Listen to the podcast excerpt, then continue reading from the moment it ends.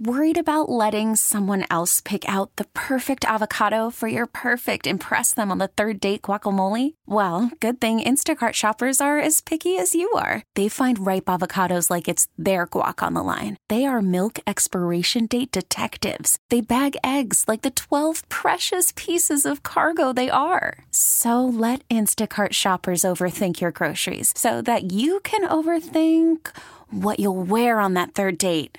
Download the Instacart app to get free delivery on your first three orders while supplies last. Minimum $10 per order, additional term supply. T Mobile has invested billions to light up America's largest 5G network from big cities to small towns, including right here in yours. And great coverage is just the beginning. Right now, families and small businesses can save up to 20% versus AT&T and Verizon when they switch. Visit your local T-Mobile store today.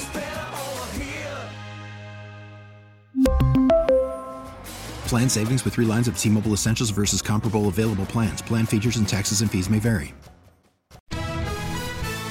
From KCBS Radio, I'm Matt Pittman, and this is Bay Current for Thursday, July 28th.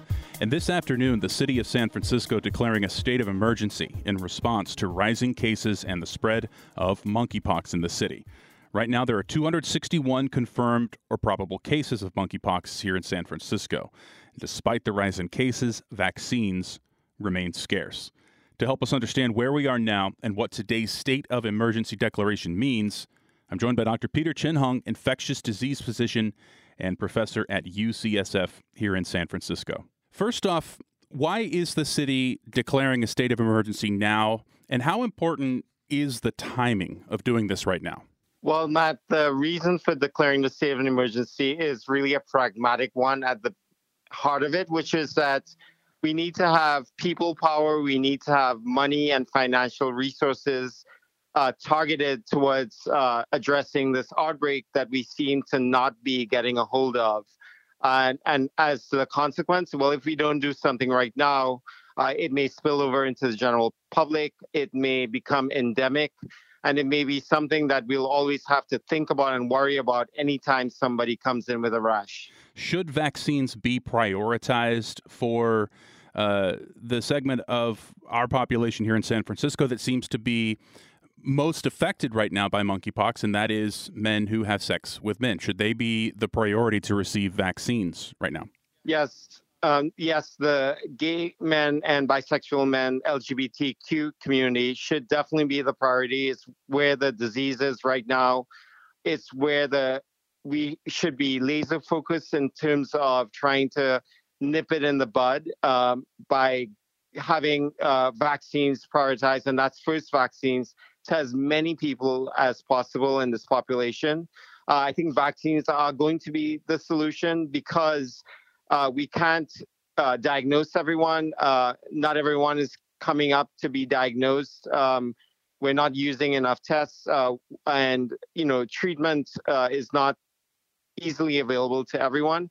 So it rests in terms of vaccine, and that's really going to be the solution. The problem is we don't have enough of it right now, but we're hoping to hopefully solve that problem soon. So tell me about about testing. Um, this seems like something that you would only recognize once you begin to see the lesions or the blisters on your your skin. Am I incorrect in that? And when should someone seek to be tested for this before they start to show those physical manifestations of the virus? Right now, testing is in the realm of you see the spot in your um, body and you go to get it evaluated and tested. But there are problems with that. Uh, first of all, uh, you may not even see the spot. Uh, in the beginning, it may be in a place you can't see, like in your buttock area. Number two, um, in the beginning, there was a lot of paperwork to be filled. Now that it's been opened up to commercial labs, I've been shocked to see that not many people are sending tests to labs still. So it means that people are still not recognizing it. And with that leads to the third problem, which is this is so linked to sexual behavior and perhaps morality and fears of judgment that if you ask for a monkeypox test, uh, you're essentially saying you are you have multiple sex partners, you use unprotected, you have unprotected sex, uh, you're a member of the uh, LGBT community, and there may be many people who are not willing to do that at this moment. Why is the testing so poor? The testing is poor because in the beginning, uh, it's hard to to recognize, um, and there's so many ways in which it looks on the skin, and um, you know, I think also because it's so linked right now to one vulnerable and marginalized population that when you don't think of your patient as being part of that population, if they haven't disclosed to you, you don't think of that particular test. So, for men who have sex with men, it, even if you are safe and, and you do use conventional protection like condoms, uh, it seems as though that probably doesn't completely protect you from something that is transmitted via prolonged skin to skin contact. I mean, that a condom only covers so much. You know what I mean? That's uh, I hate to be crude that way, but uh, is that is that accurate that condoms don't offer the level of protection that they do against other sexually transmitted diseases when it comes to monkeypox? That is completely true. And that's why it's dangerous to think of this as a sexually transmitted infection it is a possible way of getting it um, because it's been detected in bodily fluids, but it's not the primary way in this particular outbreak. Um, think of Giardia, for example. You can get Giardia from drinking uh, uh, contaminated water in a stream, but that's the primary way of getting it uh, and not sexually trans- transmitted disease. And you could also get Giardia at the same time from sexual exposure, um, but it's not the primary way of getting it. So to say you should wear condoms to prevent giardia would be the same way of saying you can wear condoms to prevent monkeypox. Big picture, what does it look like if this does get worse before gets better? If we have 261 confirmed or suspected cases now, how much worse could the spread of monkeypox get in the short term? I think it's going to get much worse before it gets better uh, for the multiple barriers we talked about. Um, people are not diagnosing them um, easily, and that's because they don't look like the textbook pictures often. Uh, they can look like a pimple, for example. Um, and I think that the only way to solve this is through vaccines. But a lot of people have already been exposed. And because there's a long incubation period, it takes probably one to two weeks after you get exposed to manifest disease. There'll be a lag period before we see the impact of vaccines, which haven't even even approached uh, the amount that we need to protect our population. At this point, uh, if you are in that community, uh, gay, bisexual, queer, LGBTQ men, what what is the efficiency of just being proactively vaccinated. If I were to call my doctor today and say, "Hey, I'm a gay man. I don't want to get monkeypox. I want a vaccine. This isn't a question about my, you know, sexual practice, how many partners I, I may or may not have. I just want the protect. It's the same as going to your doctor, right? For me to say, I, doc, I want to be on PrEP. I can't forecast how many partners I'm going to have over the next, you know, six weeks, six months, six years, but I want to be on PrEP. You go and have that conversation with your doctor. Your doctor will put you on PrEP. Are we at that situation now with monkeypox where if you are in that community, men who have sex with men, you should just be proactively vaccinated? Yes, I think you should be proactively vaccinated, uh, unquestionably. And um, I think, you know, I it is possible to still get vaccinated that way in San Francisco and other cities like New York because you self-attest as to your risk. Uh, so there's nobody checking up on your risk. And uh, at the end of the day, you can't predict what you're going to do, and prevention is always going to be better than cure uh, after you get exposed. Uh, real quick, want to talk about what spread outside of a specific community would look like. And I want to start first with non sexual contact and get an idea to help understand what the risks may be in terms of uh, shared spaces like gyms, you share a bench on a weight machine with many people at the gym every day. Yoga studios, yoga mats, things like that. Fitting rooms at department stores. A bunch of folks are going to be heading into department stores trying on back to school clothes. Are those risk areas right now? No, I think of them as really, really low risk, if any risk at all. And that's because at the end of the day, monkeypox virus is trying to find a rat or a small mammal. It's not really excited in affecting a human. And um, it's harder to get. So, in the hierarchy of infections, I think of it as the bottom. There's monkeypox, then there's the human version, which is smallpox, which has been eradicated. Then there are respiratory viruses like the cold and influenza.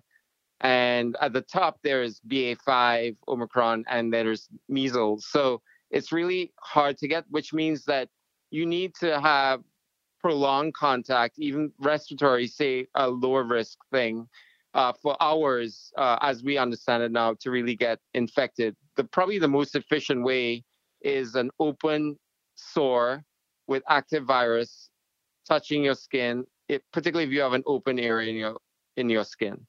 All of that said, Doctor, what does spread outside of a specific community look like? What what does monkeypox jumping from predominantly men who have sex with men into a greater, more general population look like? How would that happen? So it will happen probably first in bisexual men who have sex with both men and women. Um, uh, biologically, there's nothing stopping the virus from getting into women. In fact, there have been more than 10 women so far uh, diagnosed in the United States with monkeypox.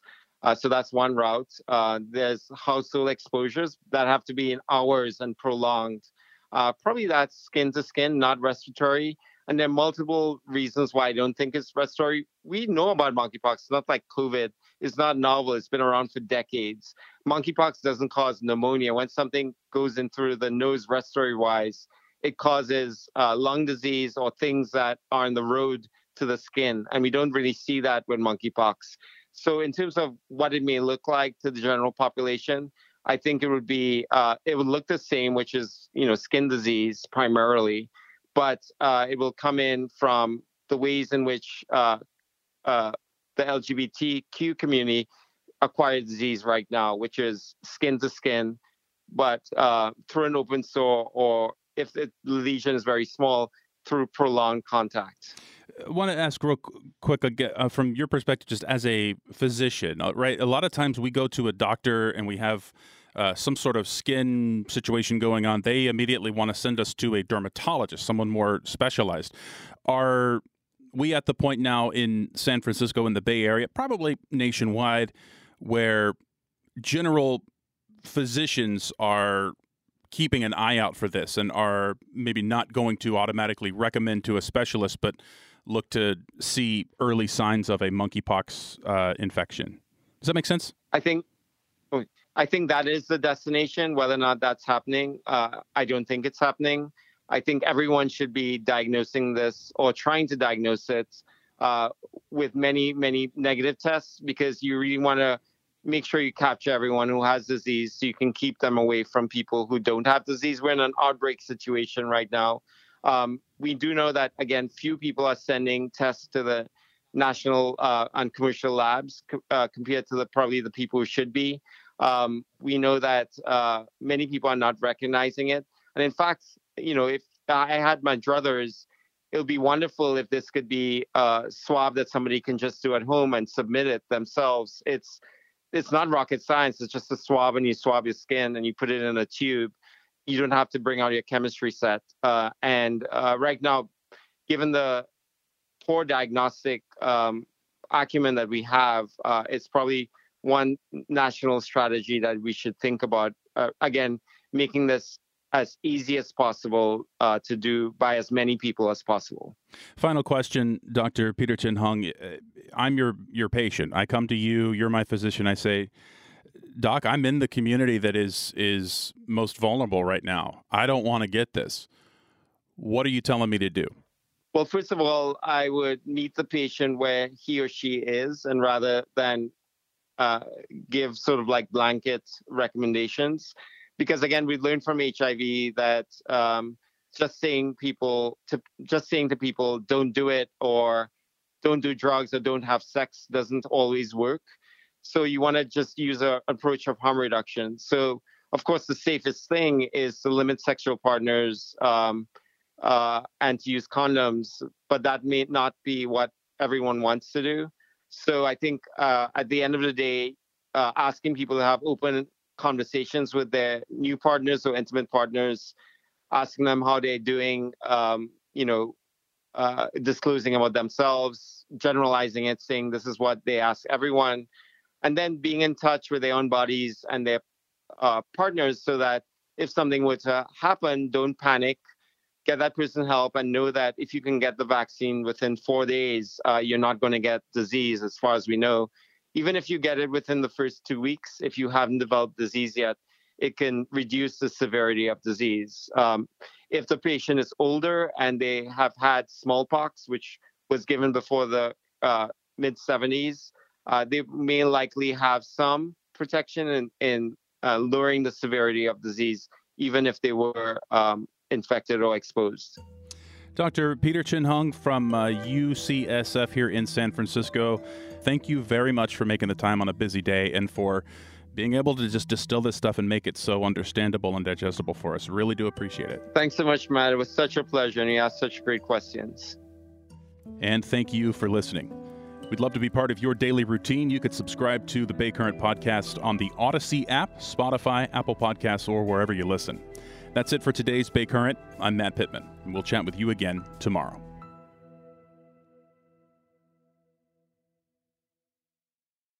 We really need new phones. T-Mobile will cover the cost of four amazing new iPhone 15s, and each line is only $25 a month. New iPhone 15s? Only at T-Mobile get four iPhone 15s on us and four lines for 25 bucks per line per month with eligible trade-in when you switch. Minimum of four lines for $25 per line per month with auto pay discount using debit or bank account. $5 more per line without auto pay, plus taxes and fees. Phone fee at 24 monthly bill credits for all well qualified customers. Contact us before canceling account to continue bill credits or credit stop and balance on required finance agreement due. $35 per line connection charge apply. Ctmobile.com. Oh, oh. Protect your vehicle's engine with a full synthetic oil change and save with Mobil One at O'Reilly Auto Parts. Purchase five quarts of Mobil One full synthetic motor oil and receive a $10 O'Reilly gift card after rebate. See store for details. With your Mobil One purchase, you'll also receive two times points during O Rewards Bonus Points Month at O'Reilly Auto Parts. Oh, oh, oh, O'Reilly Auto Parts.